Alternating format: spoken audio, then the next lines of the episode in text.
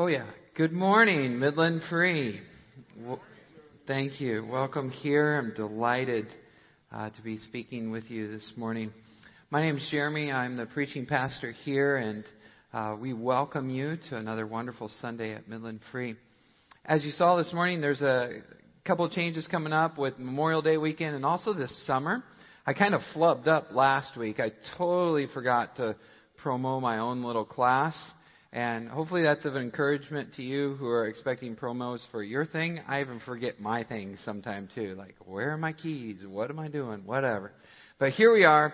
And uh, last week we talked about the Trinity a little bit.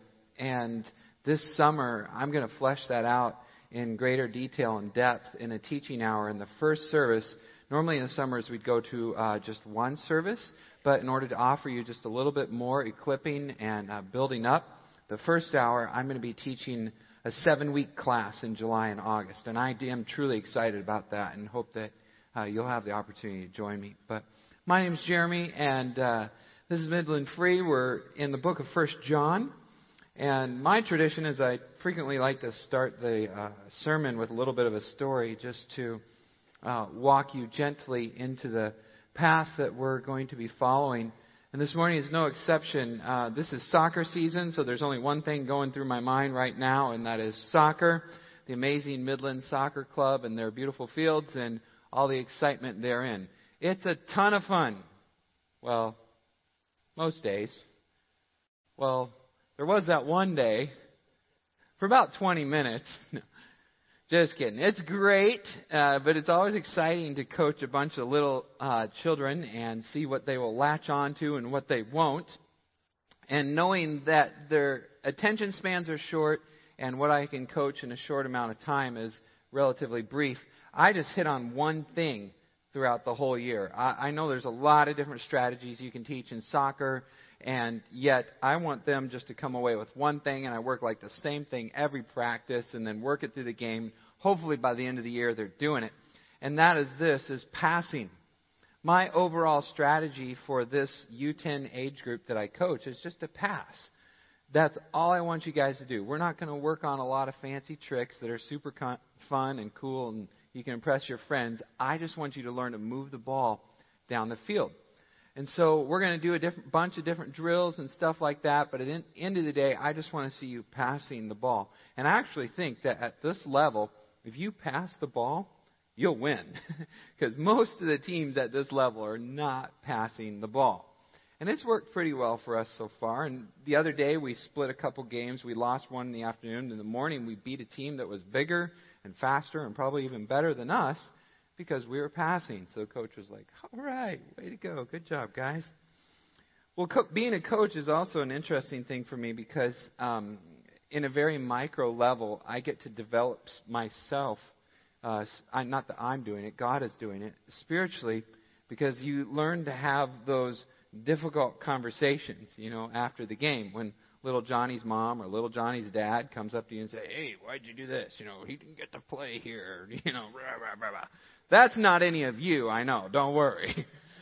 but sometimes I get to have those conversations after the game, and I was thinking about that, and you know, I'm the coach, and I make the call, and I, you know, take the hits at the end of the day, and the record says what it is. And so it's interesting because I look at, for example, substitution, and I can see when I substitute that there are about five different reasons that I would do so.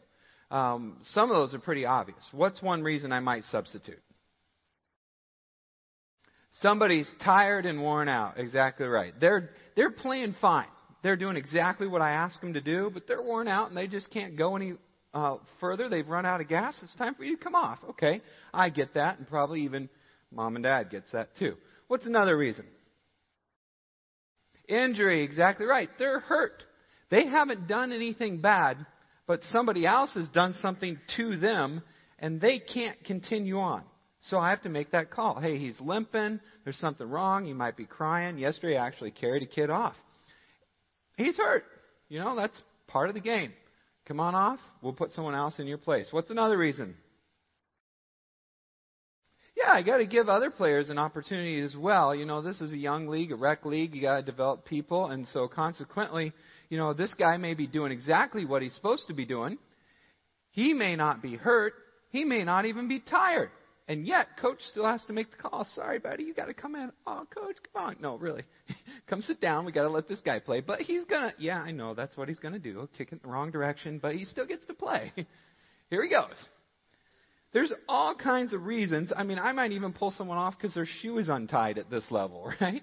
There's all kinds of stuff that I might do to, pull, to for someone to come off the field. Now, for example, a shoe untied I may know which player can't tie a shoe and which one can.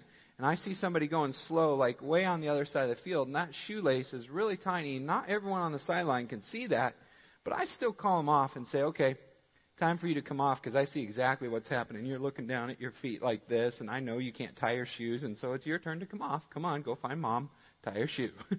you can come back a little bit later. I made that call. Now, somebody on the other side of the field may not have any idea whatsoever why I pulled that young man off. You just put him on the field two minutes ago. Yeah, but his shoe came untied and it's about to fall off and he can't play. But you don't know that. But I'm the coach and I do. So there are some decisions I make that you're not going to understand. And that's kind of a take it for granted. Now, as a human, you also have to know that I make mistakes. you know, at the end of the day, I'm going to flub a few ones. There's a 100% chance that I will mess up. 100%. Guarantee you, at some point, I will make the wrong call. So too with my players. That's part of being human. But as you know, that's very different with God. If you want to think of life in terms of a game, then think of God in terms of your coach. He's going to make a lot of different calls. Sometimes you will understand those calls, and sometimes you simply will not. But the difference between me and God is that He is perfect and I am not. And so, while you may question this coach, it's an entirely different thing to question the other coach. Today, as we look at 1 John chapter 4, what you will see is God's overall strategy for coaching the game. This is how He does it. There's a lot of things He could coach, He could develop, and He will eventually work on those things with you. But his overall main strategy at the end of the day is just one thing. For me, it's pass, pass, pass. For God, it is love, love, love. Here's what I want you to do. At the end of the day, I want you to love.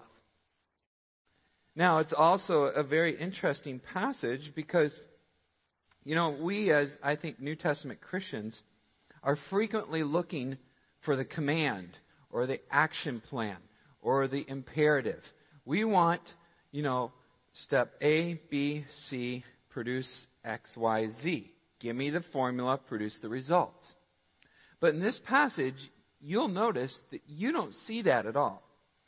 Instead, what you see in this passage is only one command. And in fact, it's hardly even that. It's what is called a hortatory subjunctive. Or in other words, it's a suggestion. It is like when your great aunt calls you in for dinner. And she says, Okay, guys, let's go into the kitchen and eat. Now, is that a, do you want to come into the kitchen and eat? Not really. It's kind of a command. It's like, no, really, guys, it's time to eat. And if you want to eat, the food's hot and fresh. And if you want to get it, now's the time. And later, I don't know. But now you should come. Now, what you need to notice on that command, though, is that it's not a punishment, right?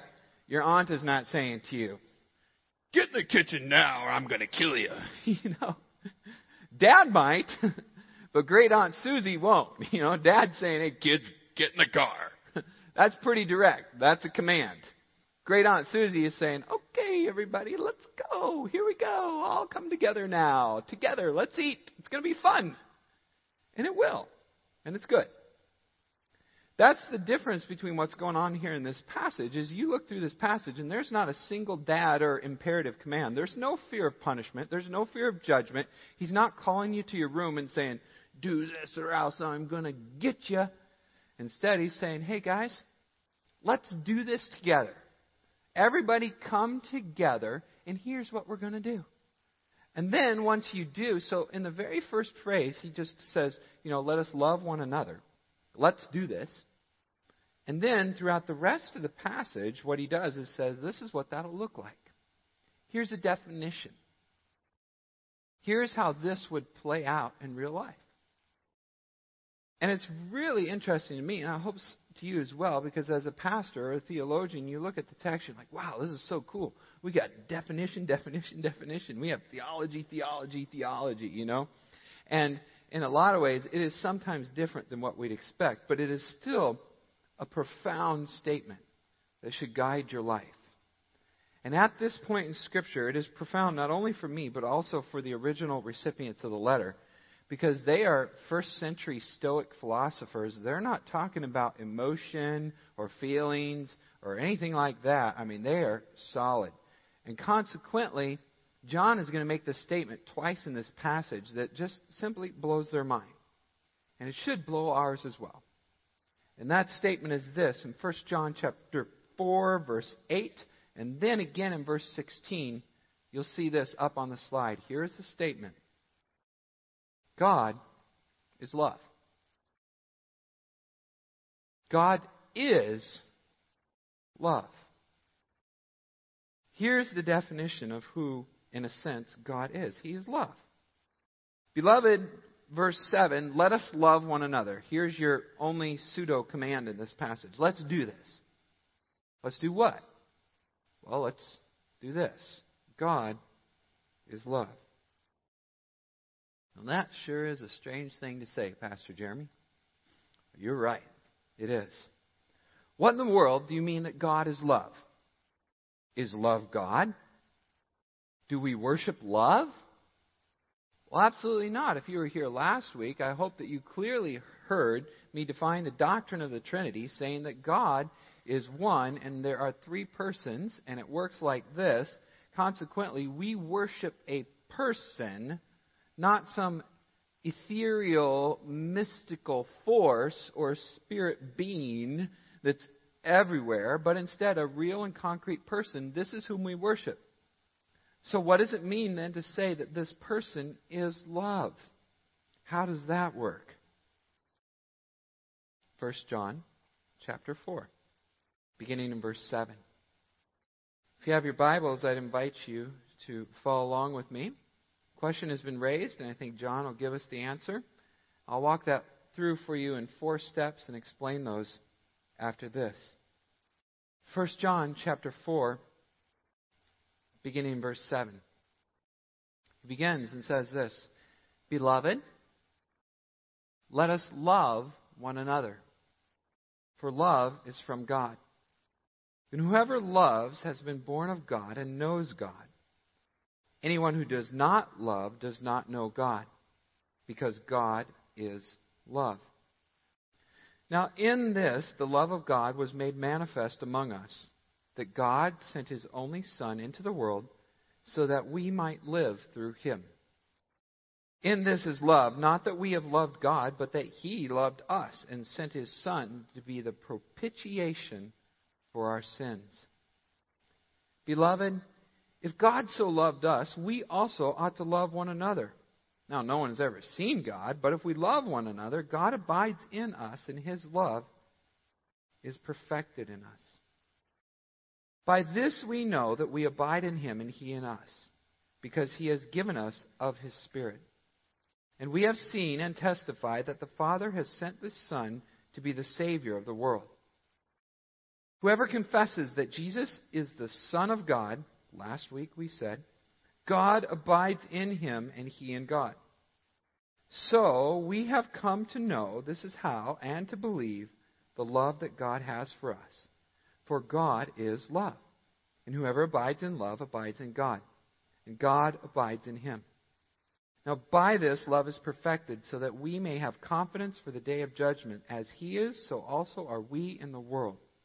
Now, there is no fear in love, but perfect love casts out fear. For fear has to do with punishment, and whoever fears has not been perfected in love. We love because he first loved us. Now, let's be clear. If anyone says, I love God and hates his brother, he is a liar. For he does not love his brother whom he has seen, cannot love God whom he has seen. And this is the commandment we have from him. Whoever loves God must also love his brother. For God is love. 1 John chapter 4. Thanks be to God for the word of the Lord. As you can see, this passage sort of goes back and forth and back and forth. And as I read various commentators, they're like, hey, this structure, I don't know. you know, there's like 11 different points here. And rather than give you an 11 point sermon this morning, what I'm going to do is this is typically it's my style to work through each verse, but some of it kind of wraps around and repeats itself. So I'm just going to cover four major areas this morning and try to define for you what I think this passage is saying that God is love. So here are those four, and they work like this. Number one, God is the source. When we say that God is love, what do we mean? We mean that God is the source of love. I'll flesh these out in just a minute. Number two, that God, that love orders all of his acts. That love governs what he does. Because it is who he is, it determines what he does. It orders his acts. Number three, God always initiates. When it comes to love, it's not us starting the ball rolling. It is, in fact, always God. God initiates. God begins. And number four, the implications, the, the results, is that God's favor upon us, His love, His grace, prompts us to act. Because He loved us, then we love in return. The result is that God's favor or His love prompts us to act. So, these four things, let's begin with number one God is the source. God is the source. One of the verses that you perhaps have heard me quote at times is Romans 11:36. And it says this, you know, uh, one of the big themes you'll hear in my preaching hopefully is to God be the glory. Why? Well, from him and through him and to him are all things. Now, is that just a pretty poetic way of saying something really cool that we all really like God and let's throw in as many prepositions as we can? No. That's actually making, although a poetic, also a deep statement as well.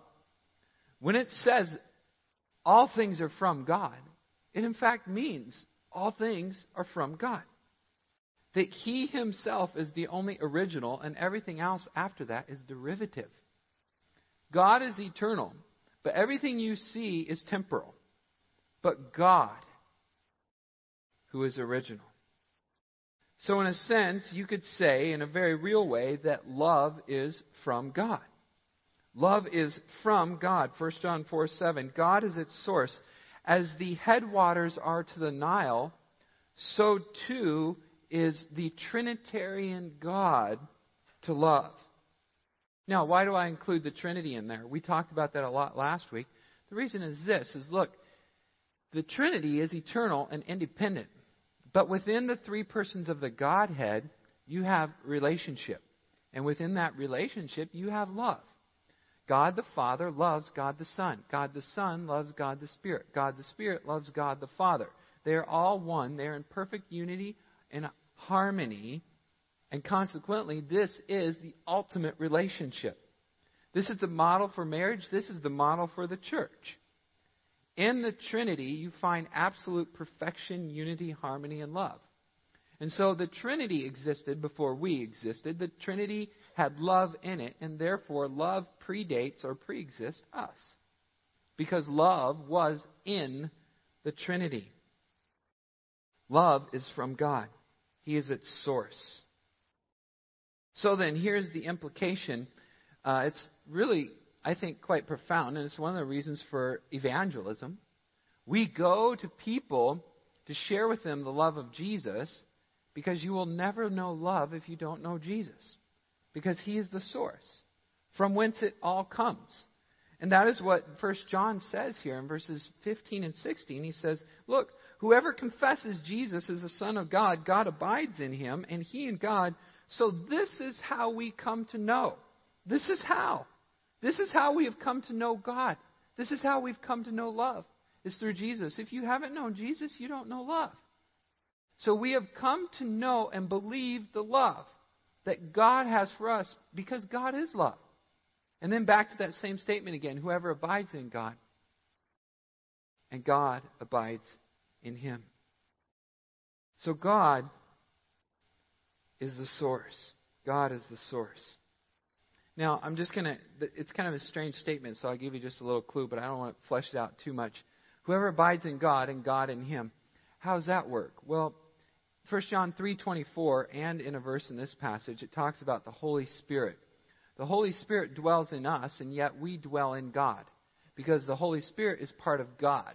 And so in this trinitarian mystery there's also a mutual indwelling. The Spirit indwells us, but because we are in the Spirit and the Spirit is part of the Godhead, we are in God. Now, I know that's a little bit profound, but if you look through the New Testament, you'll always see the Apostle Paul signing his letters in Christ. And we've talked about the vicarious exchange that happened at the cross, where we are actually in Christ. And that's what baptism represents. You know, we're going under and coming up, and we are in Him. Well, how are we in Him? Because First John tells us He's given us of His Spirit.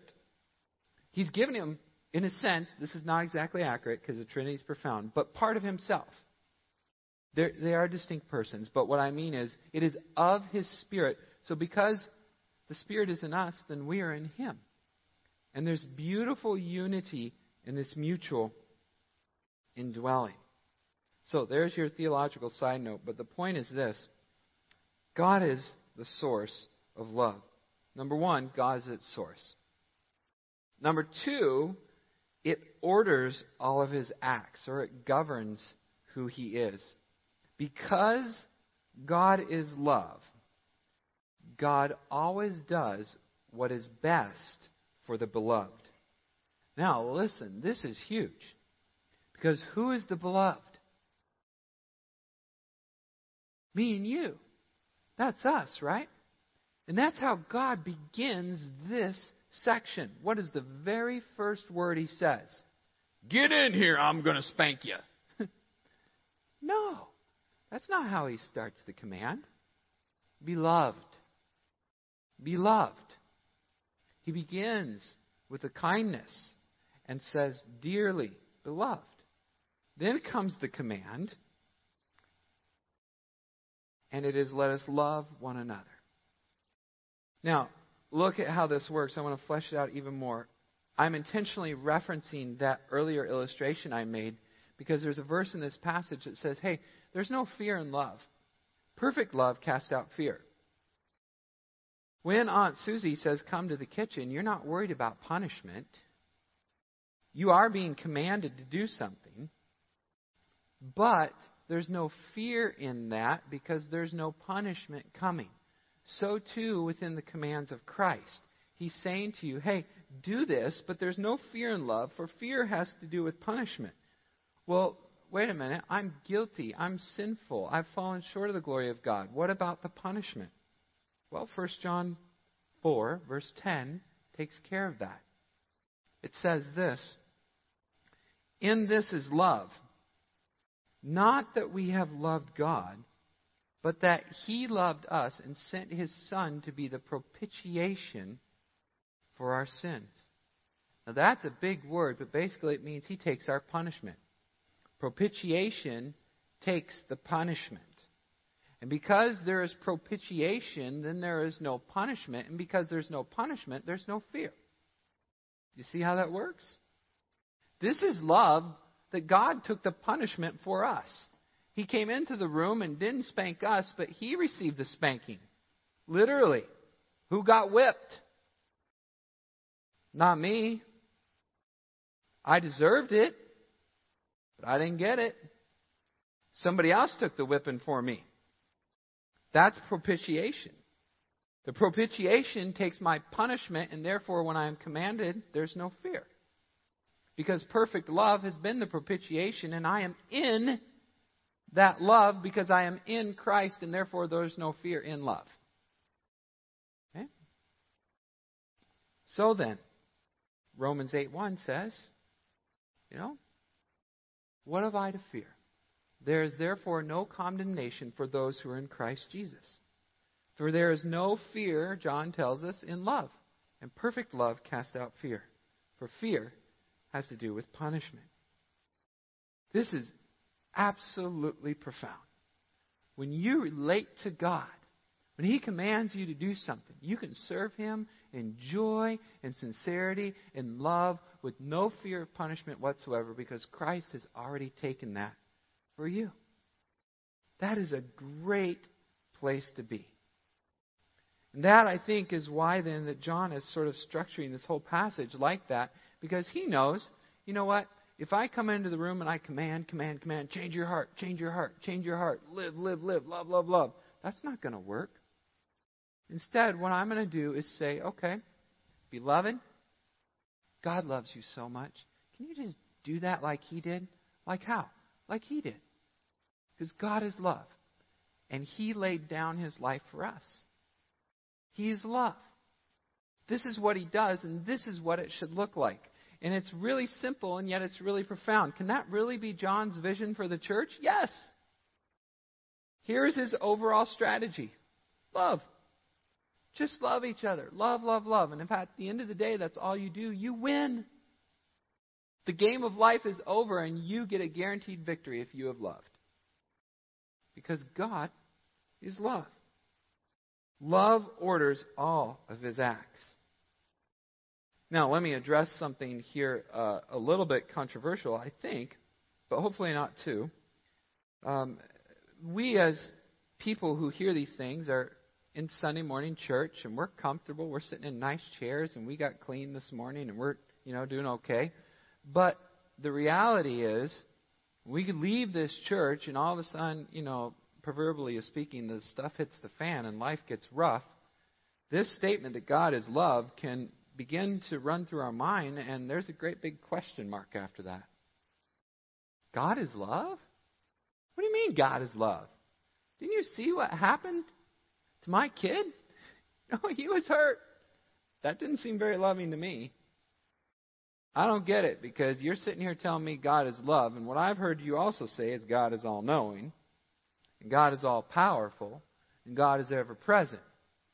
And I'm wondering if you're sitting here telling me that God is love, how that can be true at the same time.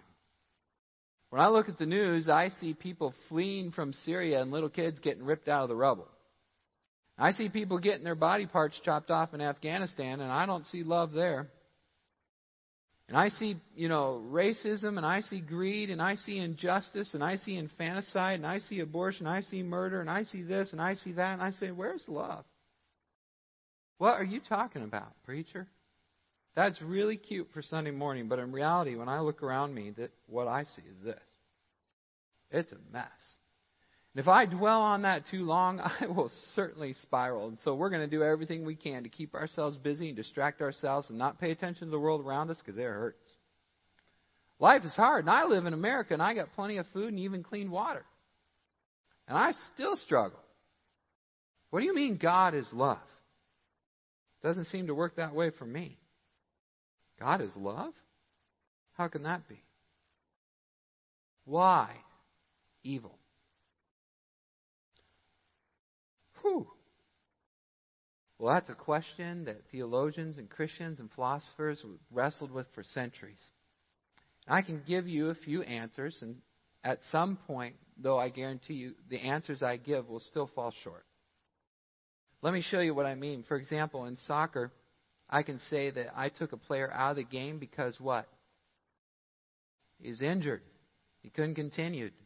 You know, God sees things we don't, and He may see something happen in here that He says, you know what, that person needs to recover with me for a little bit. I'm going to take them out.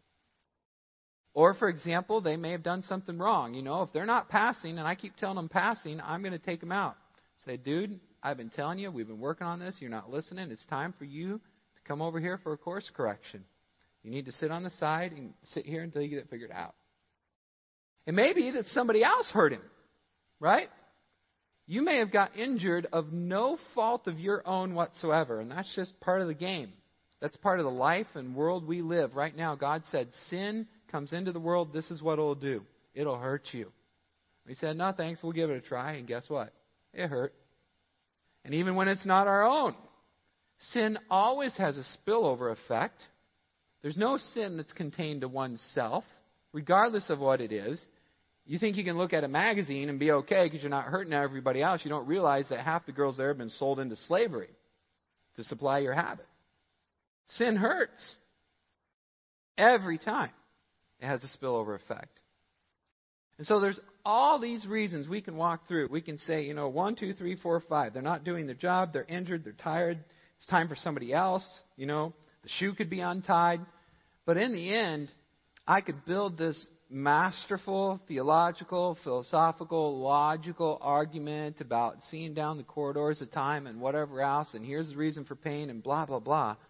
But at some point, something's going to come into your life and thump that little card out from under the bottom, and all of a sudden they go, Phew, and the entire structure falls to the ground. And you say to yourself, oh man, what? What in the world? How can this be happening? God, this is not love. What are you doing? I do not understand. At that point, you've taken the first right step in the right direction. To actually admit that and just say, hey, you know what? I don't see it all. I don't get it. And if I try to explain it, I may say something I shouldn't. That may, in fact, be wrong. But the reality is this when you look at Hebrews chapter 11, you'll see a lot of people that have suffered. And all these great saints of the past. And you say, how did they get through it? And the answer is in the first verse. It says, Now faith is the assurance of things hoped for, the conviction of things not seen. For by it the people of old received their commendation. By faith we understand that the universe was created so that what is seen was not made of things that are visible. By faith Abel, by faith Abraham, by faith, by faith, by faith, by faith. At the end of the day, they didn't have answers to these questions either. And yet they believed God, that He is good and that He is love.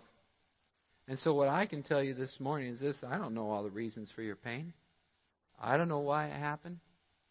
And we can come up with little things in this life, but man, if you read the rest of this chapter, you see stuff like this. Some were tortured, refusing to accept release. Others were mocked and flogged and chained, imprisoned, stoned, afflicted, sawn in two, killed with the sword, put it in the skins of sheep and goats, destitute, afflicted, mistreated of whom the world wasn't even worthy. What is that? It's pain. That's sin. That's suffering, and that's the result of living in this world. And yet we know that God is good. And God is love. And so by faith, we accept that He's the coach and we're not.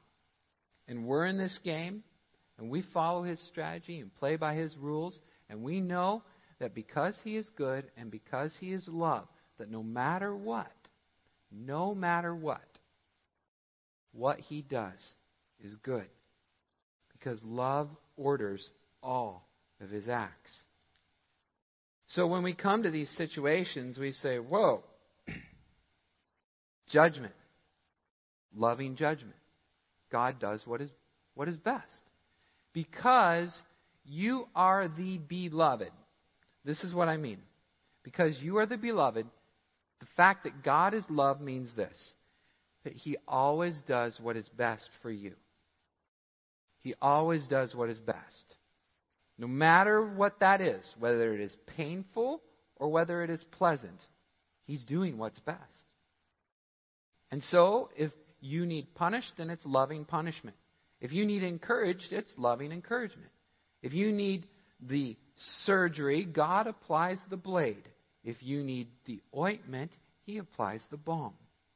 Whatever is best for you at your station in life, that is what God is doing. And so you simply have to believe by faith and trust in Him for the process and the outcome. Because God is love. And the whole strategy then is governed by that. He is the source, He is the thing itself, and it orders all He does. God is love. Point one, point two, now point three. God initiates. God initiates. What's beautiful about this is that verse John 4:10 says it like this, "In this is love, not that we have loved God, but that he loved us and sent his Son to be the propitiation for our sin. That's love. Love initiates.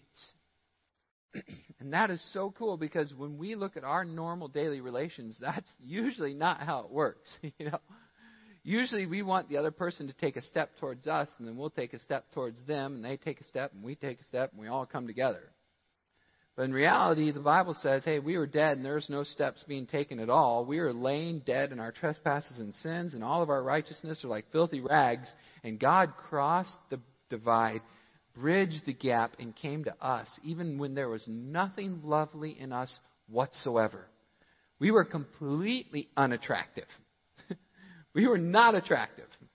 That's not the way it works in male and female relationships, right, Adam? I mean, amen? This is the way it works. We're attracted to something and therefore we pursue it because we see good in it. But God is so awesome that even though He sees no good in us, He pursues us. He initiates. He is the source of love, and as such, He is the one who brings it. God is love. He initiates. Now, this is our hope in the past because we know that Christ has come. But this is our hope for the future as well. That God will, just like He has done in the past, do in the future. He initiated by sending His Son. God so loved the world that He sent. God the Father is the actor in salvation, the Son is the submissive participant and volunteer. God the Father sent the Son, the Son obeyed, and again, guess what? God the Father will send the Son. And the Son will come back. And just like you had in the past, you will have in the future, only this time it will not be for the removal of sin, but for the consequence of sin. So that sin has been removed, but now we struggle with it. But in the future, not only the sin, but also the struggle. And that will be good. Then there are no longer any questions about the results of pain and sickness and death. Instead, we live forever. So 1 Corinthians chapter 15 says it like this. It's, hey, you know what? Here comes a surprise. God is going to blow your mind. And in a moment, in a twinkling of an eye, at the last trumpet, all of a sudden the dead will be raised imperishable and we will be changed.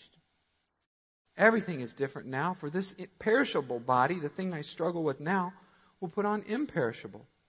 And the mortal body will put on immortality.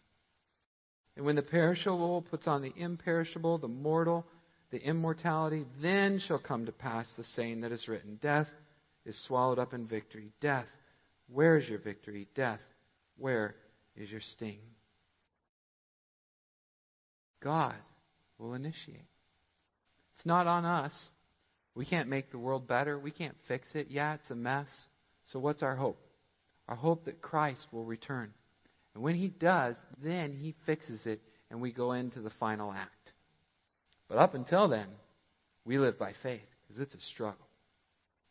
God initiates.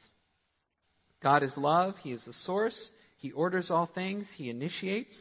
And finally, His favor prompts us to act.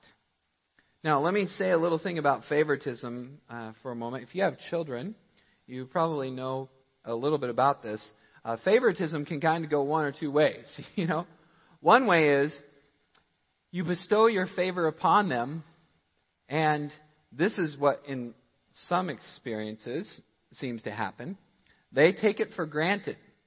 And they say, oh, yeah, of course, he got ice cream, therefore I should get ice cream. I deserve your favor. you know? Okay, that's one way to reason. Or another way might be is that I have earned it. You know, I did my chores this week, therefore you should provide me with this blessing. And the result of it, favoritism, when one thinks that they have earned it or that they deserve it, is pride and entitlement.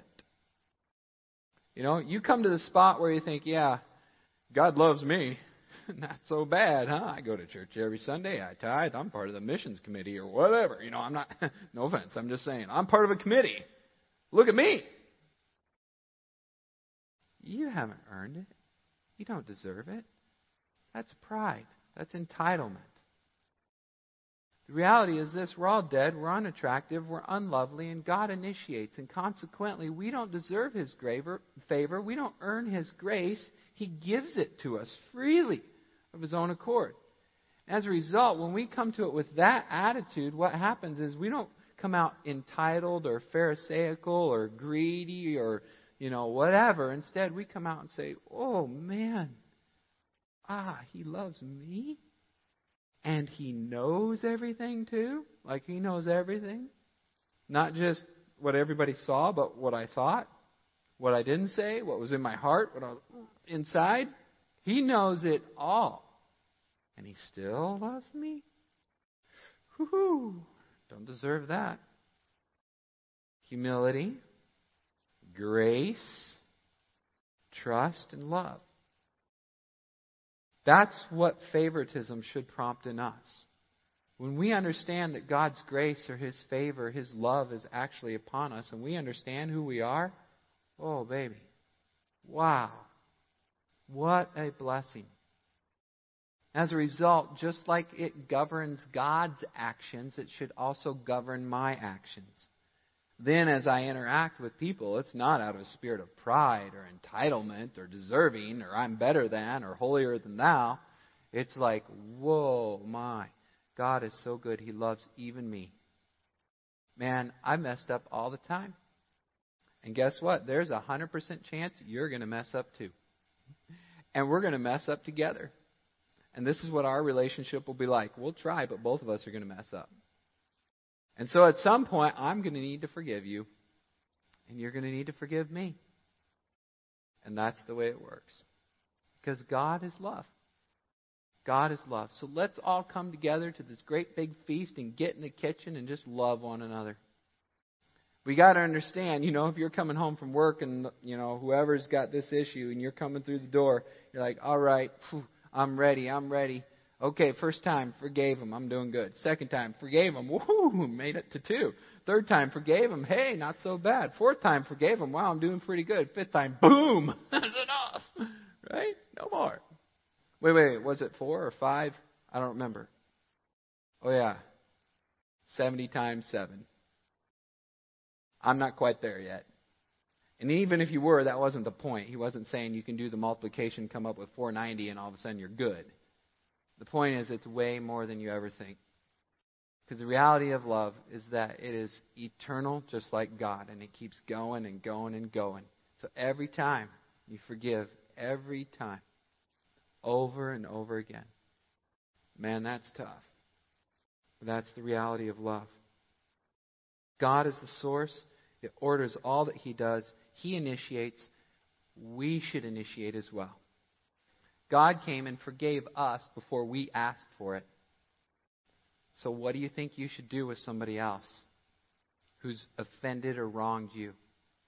They may deserve it, they may not be entitled to it, but that is not the way God treated you. We didn't deserve it, we weren't entitled to it, yet He came first. So too should we. That's the power of this passage. It doesn't command, it just gives an example and shows and says, this is how God did it. So this is how we should do it too. Oh, the depth of the riches and wisdom and knowledge of God. How unsearchable are his judgments and inscrutable his ways. For who has known the mind of the Lord? I can't explain it, can you? Or who has ever been his counselor?